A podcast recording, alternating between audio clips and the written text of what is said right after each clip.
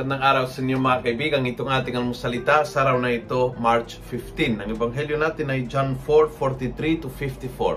Ako po si Father Luciano Filoni, Paris Priest ng Kristong Hari sa Diocese of Novaliches.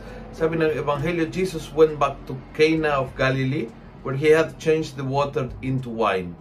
At Capernaum there was an official whose son was ill. And when he heard that Jesus had come from Judea to Galilee, he went and asked him to come and heal his son, for he was at the point of death. Jesus said, Unless you see signs and wonders, you will not believe. The official said, Sir, come down before my child dies. Jesus replied, Go, your son lives.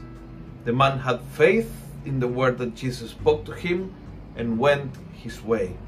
And as he was approaching his house, his servants met him and gave him the good news your son has recovered. I love this gospel kasi gumaling yung anak niya hindi nung pinuntahan ni Jesus dahil hindi pinuntahan ni Jesus. Gumaling ang anak niya hindi ora mismo na humingi ng lalaki ng paghilom ng kanyang anak, hindi at the point of request.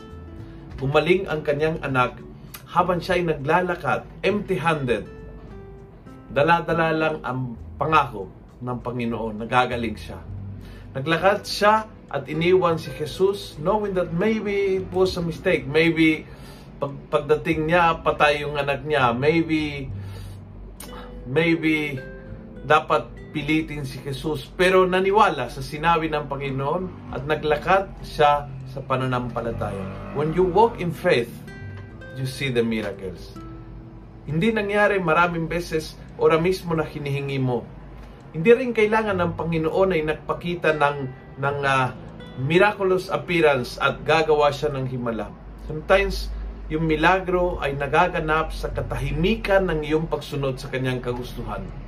Kapag ikaw ay nag-o-obey sa gusto ng Diyos, tahimik, doon nagaganap ang milagro. All of the sudden, you realize the blessing is already with you.